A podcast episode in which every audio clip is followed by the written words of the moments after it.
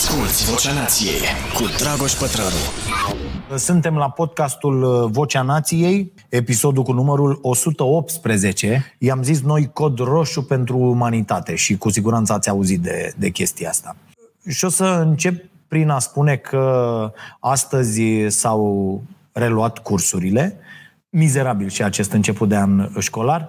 Uh, imaginea pe care am inclus-o ieri în newsletterul nostru reflectă foarte bine felul în care începe școala în România. Dacă n-ați văzut, uh, e vorba despre un uh, lavoar, să-i spunem, o chestie improvizată dintr-un lighean, un bidon cu apă prins în perete cu o sârmă într-o școală din Vrancea. Încă multe școli arată așa în România. Sunt atât de multe probleme cu sistemul nostru de învățământ încât cred că asta e una dintre uh, puținele chestiuni cu privire la care um, ne putem cei mai mulți dintre noi pune de acord. Uh, cu ce nu ne putem pune de acord, însă sunt soluțiile prin care putem rezolva toate aceste probleme. Și asta cred eu, pe de-o parte, pentru că suntem construiți, suntem educați încă de când putem fi uh, educați să gândim uh, soluții pe termen scurt. În ultimii 30 de ani, știți asta, s-a întâmplat și la sănătate, am avut uh, aproape cât un ministru al educației în fiecare an nu poți să faci nimic. Da? Fiecare om a venit, chiar dacă probabil animat de cele mai bune intenții, cu ideile lui despre educație, cu schimbările pe care a vrut să le facă.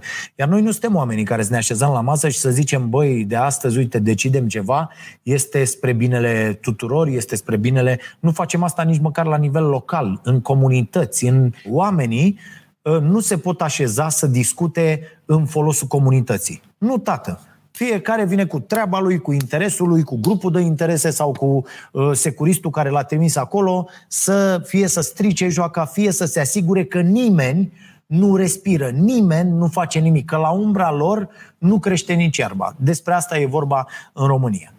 Și uh, educația este unul dintre acele domenii în care, fără gândire pe termen lung, chiar nu se poate.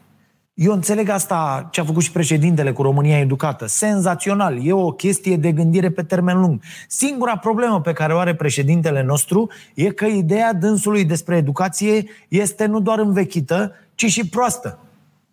Adică dacă uh, uh, ați citi, dacă ați avea curiozitatea să citiți acest document România Educată, ați vedea că tot ce e acolo reprezintă doar niște vorbe despre educație nimic concret despre ce ar trebui să facem de mâine, peste un an, peste 5, peste 10, cu privire la, la această educație. Cum să arate ea? Cum o facem? Cum ajungem acolo? Care sunt pași? Nu există nimic. Iar ce este prevăzut despre asta e o prostie incredibilă. Bun. Trebuie să înțelegem asta, în opinia mea. Și există o întreagă literatură de specialitate pe subiectul ăsta. Apar din ce în ce mai multe cărți, sunt din ce în ce mai mulți oameni foarte buni care acceptă sau care fac o misiune din a traduce uh, uh, știința pe uh, uh, înțelesul tuturor. Trebuie să înțelegem asta. Copiii care se educă azi vor fi adulții de peste 10-20 de ani. Dacă înțelegeam asta cu 30 de ani, cu totul altfel ar fi stat lucrurile cu generația mea, și cu uh, generațiile, nu știu, oamenii care au acum uh, 30 uh, de ani, 35 de ani. Da? Dar lumea de peste 10 sau 20 de ani, începând de astăzi, nu va mai arăta deloc așa cum arată acum. Pentru că de multe ori discuția despre învățământ ajunge inevitabil și la concluzia că școala nu pregătește copiii pentru piața muncii din viitor. Da? Știți toate aceste discuții. Uh, și, și chestiunea asta este foarte adevărată. Lucrurile vor arăta complet diferit, inclusiv pe piața muncii. Însă asta ar trebui să fie doar o parte mică a problemei. Pentru că lumea se schimbă cu totul. Și pentru că este prima zi de școală, uh, să vorbim un pic despre gândirea pe termen lung. Un lucru esențial care lipsește sistemului nostru de învățământ, treaba asta cu gândirea pe termen lung. Și la final, dacă rezistați până la final, vom încerca să facem un exercițiu de imaginație, da? în care să ne gândim chiar pe bune la viitorul copiilor noștri. Nu, nu neapărat la viitorul lor pe piața muncii, ci la viitorul lor pe această planetă. Așa că vorbim astăzi despre codul roșu pentru umanitate. Probabil ați auzit uh, uh, sintagma asta, ați auzit des asta în ultimul timp. Și poate că a devenit un pic mai uh, uh, vizibil că e adevărat, Uh, de când au apărut imaginile cu incendiile din uh, Grecia, cu inundațiile din Germania, din Italia, din, uh, din Franța sau recent cele din Statele Unite, imagini devastatoare. Da? Vara asta s-au înregistrat din nou recorduri după recorduri de temperaturi și fenomene extreme. Și există o chestie care se numește Panelul Interguvernamental pentru Schimbări Climatice. Poate ați auzit. Uh, acest panel a publicat destul de recent un raport care confirmă că activitatea umană este responsabilă pentru criza climatică. Foarte important, măcar să acceptăm asta. Da? Raportul ăsta reprezintă, practic, consensul, concordia, cum ar spune Neanelu Iliescu, consensul global al oamenilor de știință în materie de schimbări climatice. Și atenția, a durat 8 ani, 8 ani, apropo de birocrație, uh, ca raportul ăsta să fie întocmit. Au fost implicați sute de experți. E, e semnat de 200 uh, uh, de guverne din lume. E să nu crezi ce scrie în uh, uh, raportul ăsta este echivalent cu, nu știu, a nu crede că virusul SARS-CoV-2 există sau Uh, că te poate omorâ. Știu, știu, sunt foarte mulți oameni care cred încă asta, dar e, e problema lor. A ignora un asemenea raport înseamnă să faci exact același lucru pe care l-am făcut înainte de pandemie. De ani buni, oamenii de știință uh, uh, avertizau cu privire la posibilitatea unui uh, uh, apariției unui virus care să afecteze întreaga planetă și noi nu ne-am pregătit, nu suficient, nu ne-am pregătit. Deloc. Dacă ignorăm ce spun specialiștii în materie de climă, da, suntem pe același drum și aici, vom fi la fel de surprinși și de efectele schimbărilor climatice. Ă, știți, există o poză care tot circulă pe internet ă, cu ă, valurile care reprezintă câte o problemă? Știți? Și ni se pare că fiecare val e imens până când vine următorul? Nouă, de pildă, acum, având valul ăsta al pandemiei, al patrulea, val al pandemiei, mi se pare că pandemia e valul mare, știi? Și, ba, trece, revenim, nu avem nicio treabă, ne întoarcem la consumerismul idiot, la uh, o viață de, de tot rahatul. Dar după acest val, da, după valul ăsta pe care noi îl credem, mă, că trece și ăsta și așa, vine un val dublu, triplu. Și valul ăsta se numește criza climatică. Revin la raport. Uh, uh, raportul ăsta uh, publicat de acest panel spune că fiecare din ultimele patru decenii a fost succesiv mai cald decât oricare dintre deceniile care l-au precedat din 1850. Iar activitatea umană a încălzit clima la un nivel fără precedent în ultimii 2000 de ani. Evident, nu? suntem prima generație de uh, pământeni, să zic așa, care știe că se confruntă cu riscuri de mediu fără precedent. Totodată, suntem și poate ultima generație care, care are o șansă considerabilă să schimbe lucrurile radical. Și repet, asta e concluzia unui grup de oameni care uh, uh, reprezintă consensul la nivel global cu privire la această problemă. Da? Deci nu vorbim de niște nebune alarmiști care nu știu ce. Toate dovezile, toate cercetările uh, uh, uh, făcute de acești experți și specialiști în, în domeniu indică faptul că activitatea umană este cea care ne-a condus în această situație, că lucrurile se vor înrăutăți și că e nevoie de acțiune imediată ca să evităm o catastrofă. De-a lungul istoriei ne-am bazat întotdeauna nu? Pe, pe consensuri de astea ale unor uh, specialiști în aproape toate domeniile, de la uh, medicină la, nu știu, științe în general, dar și în economie, chiar și atunci când concluziile specialiștilor în economie au fost absolut imbecile. Da? Vedem acum cât de tare, în ce direcție greșită ne-a dus uh, uh, capitalismul, ne-a dus consumerismul ăsta absolut imbecil. Dar nu mai zic de, de antropologie, de istorie, de alte și alte domenii.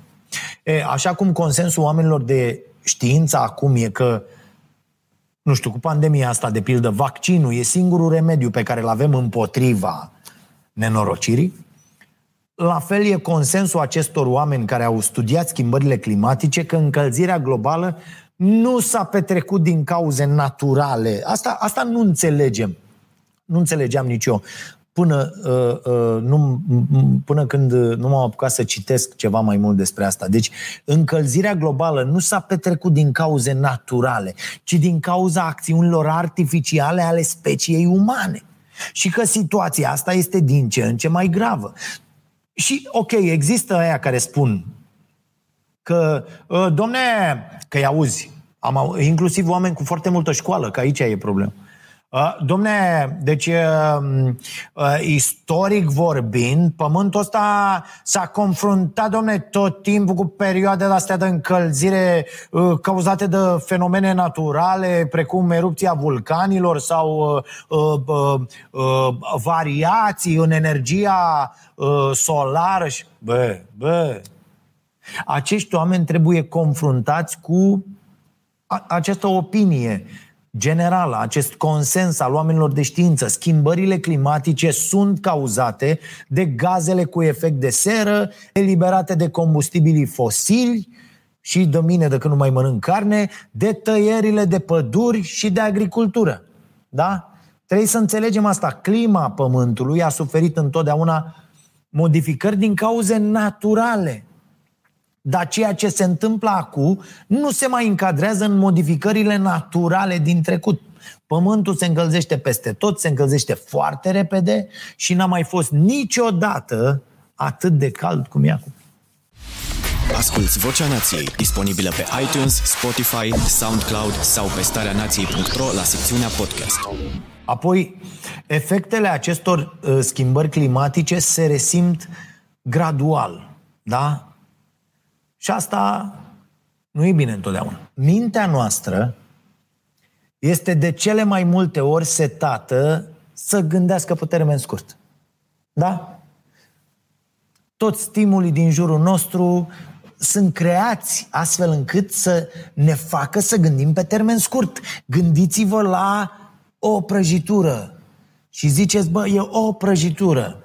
Problema e dacă te poți extrage din imaginea cu tine mâncând prăjitura aia. Azi, să te uiți la ultimele 30 de luni în care ai mâncat o prăjitură în fiecare zi, să poți să te uiți și la viitoarele uh, 300 de luni și să te vezi apoi peste uh, aproape 10 ani cu toate problemele pe care le ai pentru că ai mâncat nu neapărat o prăjitură, ci pentru că ai mâncat ce găsește astăzi și e vândut drept mâncare. Ne e foarte greu, deci, să ne imaginăm ce efecte vom crea peste 100 de ani prin acțiunile noastre de acum. Și cumva, ați văzut că așa e omul, cumva, stai, te gândești, bă, ce rămâne după mine, nu? Adică ă, cu toții vrem să fim amintiți de generațiile viitoare într-un mod frumos.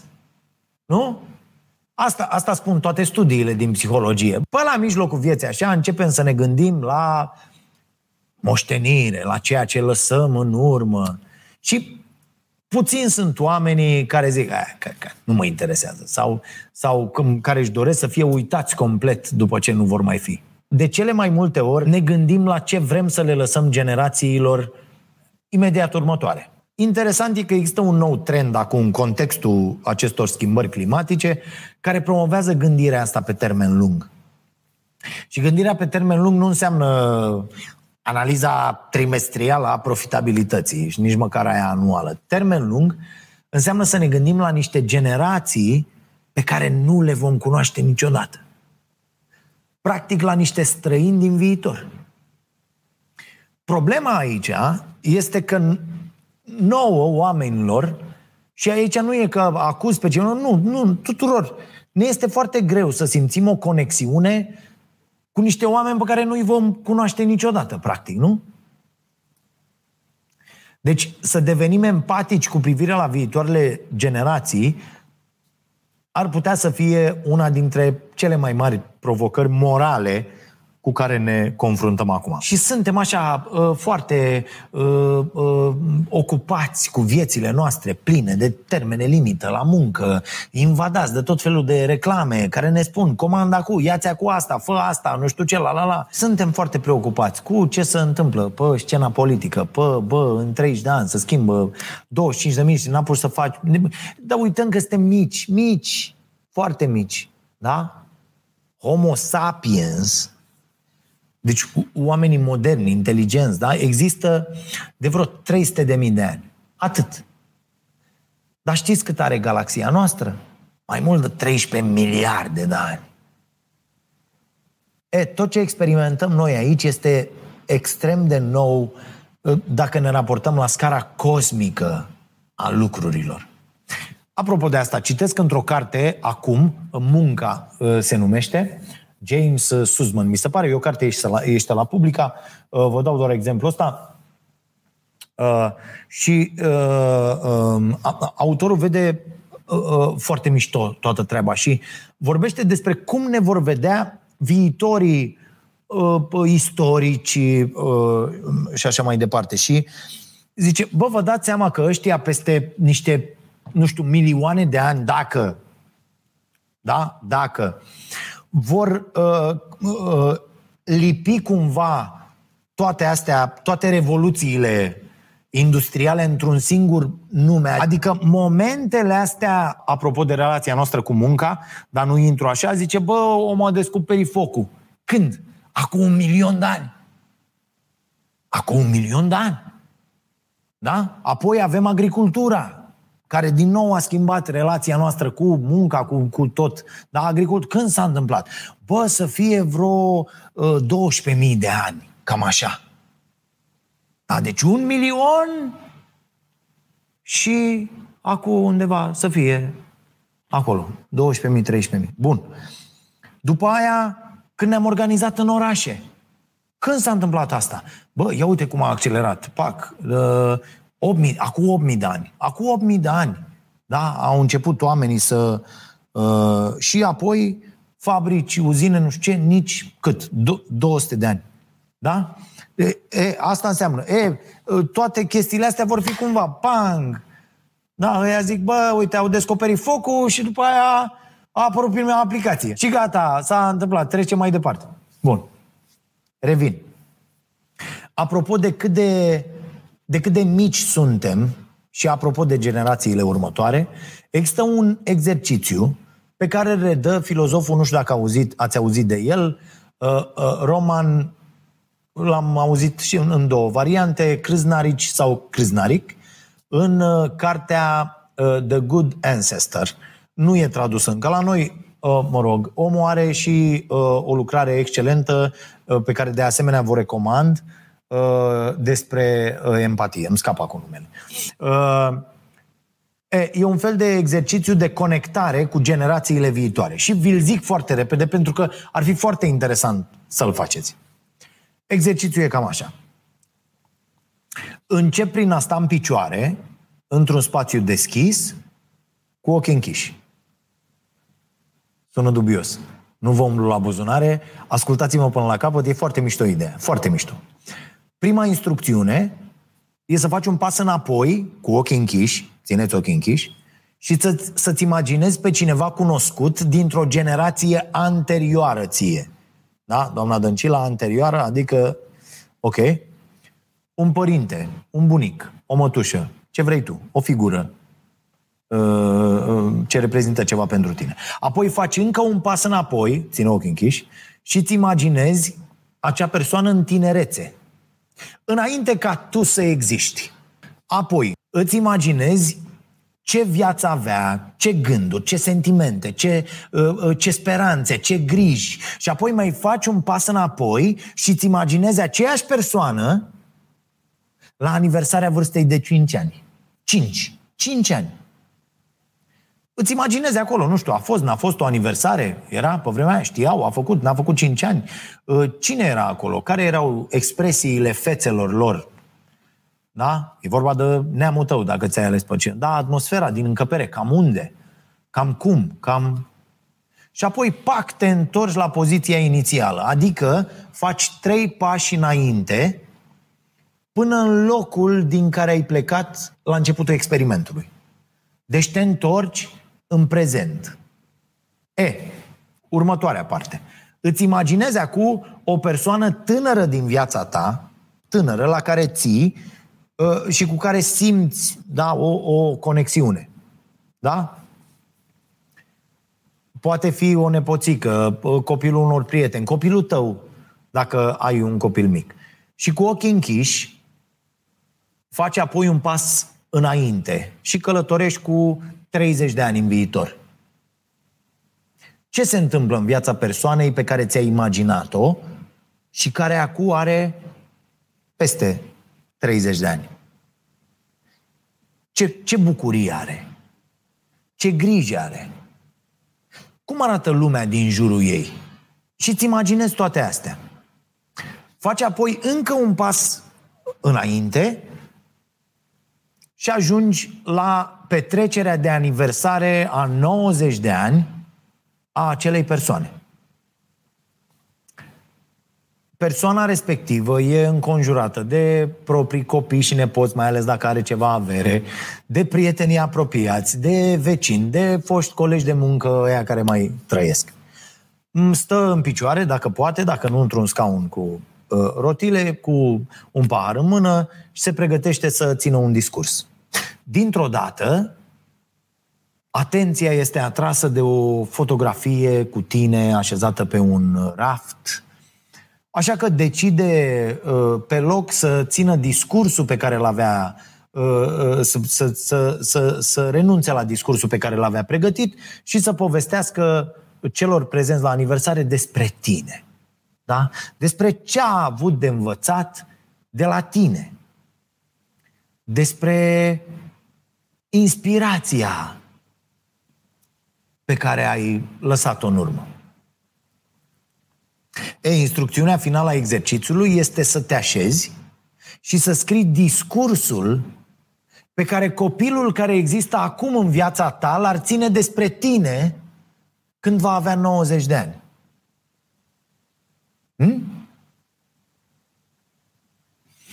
Exercițiul este uh, răvășitor pentru uh, mulți oameni, pentru oamenii care încă mai au inimă uh, cu siguranță. Și aș spune că în special pentru cei care uh, uh, sunt foarte pesimiști cu privire la viitorul nostru, nu neapărat al planetei, viitorul nostru pe această planetă, pentru că E o, e o chestie așa că, domne, distrugem planeta. Nu, ne distrugem pe noi. Planeta se va scutura de noi, na, pa, puiu. Găsim alte...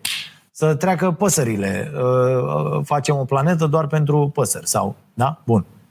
E, autorul spune că mulți dintre cei care scriu discursul ăsta de la final o fac plângând. Da, e o metodă foarte importantă de a vizualiza și de a personaliza cumva viitorul. Cu atât mai mult cu cât e atât de ușor acum ca viitorul să rămână așa o abstracție. Ah, viitor. Și poate chiar am putea să facem exercițiul ăsta. Nu? Ar putea să-l facă fiecare dintre noi. Să lăsăm simțul excesiv al ridicolului pe care mulți dintre noi îl avem și să, uh, să, să încercăm să fim Uh, nu știu, uh, să, să ne fie ok, să stăm cu ochii închiși în casă și să facem toți pașii ăștia în trecut și în viitor. Dacă aveți copii și vi imaginați pe ei când faceți uh, uh, exercițiu, o să realizați cum vă doriți ca oamenii din jurul lor de la petrecerea de 30 și de 90 de ani să fie oameni buni. Nu? Și o să vă lovească atunci altceva. O să vă dați seama că degeaba vreți să vă creșteți copiii uh, uh, într-un not frumos, dar doar pe ei voștri. Fără să vă pese de ce se întâmplă în jur. Că-i mai auzi pe unii, dar nu te băga, domne, dacă i-a dat o palmă, ce copilul tău e copilul lui. Bă, nu. Pentru că nimeni nu poate și nu trebuie să rămână un individ izolat. Vă veți dori ca toți copiii de acum să devină niște medici buni, da? pe care copilul vostru să se poată baza când va avea o problemă medicală. Niște constructori foarte buni, care să-i construiască copilului, copilului vostru o, o casă sigură niște cercetători foarte buni care să descopere tratamente pentru cancer, pentru toate virusurile pe care nu le cunoaștem încă, dar pe care copilul vostru le va cunoaște. Niște agricultori buni care se asigure că uh, nu rămâne fără mâncare copilul vostru și, în general, niște oameni buni care să fie prietenii copilului vostru, prietenii copiilor voștri. Nu facem, fraților, nimic așa de unii singuri. Toată averea din lume pe care ați putea să le lăsați copiilor nu va folosi la nimic dacă acel copil sau acei copii nu vor avea cu cine să colaboreze în timpul vieții, cu cine să lege relații frumoase. Copiii de acum, indiferent ai, cum, ai cui sunt, n-au nicio șansă luați individual. Niciun copil nu are vreo șansă de unul singur. Suntem cu toții parte dintr-o rețea de viață, de, de relații extrem de interconectate, care constituie viitorul. E să spese de viitorul copilului tău înseamnă să spese de viitorul tuturor copiilor. Apropo de asta, mi-a rămas în minte o expresie din uh, uh, lupta mea, cartea a cincea, uh, de Carlo Vecnosgard. Uh, am, am recitit uh, cartea a cincea în vacanța din Norvegia și uh, ca să fiu așa în, în atmosferă și acum am învățat uh, pe de rost o grămadă de lucruri. Uh, și expresia era așa, omul nu poate fi o insulă. Bun, autorul vorbește despre dragoste când folosește uh, uh, ideea asta, dar mi se pare că poate fi foarte ușor extrapolată în orice domeniu. Nu putem fi insule. Gândiți-vă la toți adulții din jurul vostru de acum. Fiecare adult a fost la rândul lui un copil. Și gândiți-vă la acei adulți care nu vă împărtășesc valorile, care au principii total diferite, care cred în teoria ale conspirațiilor, uh, uh, cu care nu puteți ajunge la niciun consens atunci când dezbateți idei, uh, nu știu, cei care nu se vaccinează, nu-și vaccinează copiii. V-ați fi dorit ca adulții din viața lor de copii să se fi preocupat mai mult de dezvoltarea fiecăruia, nu? Și, ok, acolo unde e posibil, puteți să încercați să fiți voi acei oameni care se preocupă de adulții din viitor, cu care copilul vostru, devenit și el adult, va putea să conviețuiască frumos. Mai țineți minte, am făcut aici la, la podcast exercițiul uh, acela lui uh, uh, John Rawls, uh, care ne, ne propunea să ne imaginăm cum am construit o societate în care ar urma să trăim noi, fără să știm ce loc am ocupat noi în acea societate. Foarte mișto exercițiu, vă aduceți aminte de el cu siguranță. Găsiți înapoi, nu mai știu exact uh, ediția. Termenii exercițiului pot fi schimbați astfel încât să ne imaginăm cam cum am vrea să, am vrea să arate pământul dacă n-am ști în ce generație ar urma să ne naștem. Adică, dacă te-ai naște peste șapte generații de acum înainte, cum ai vrea să arate planeta? Ai vrea ca oamenii care trăiesc acum să se îngrijoreze că aerul va fi uh, respirabil și pentru tine? Va rămâne așa? Că, că vei avea un sol sănătos unde, uh, uh, uh, care să-ți producă mâncarea? Că vei avea, nu știu, suficientă apă potabilă și că nu-ți bagi joc așa cum, cum facem noi?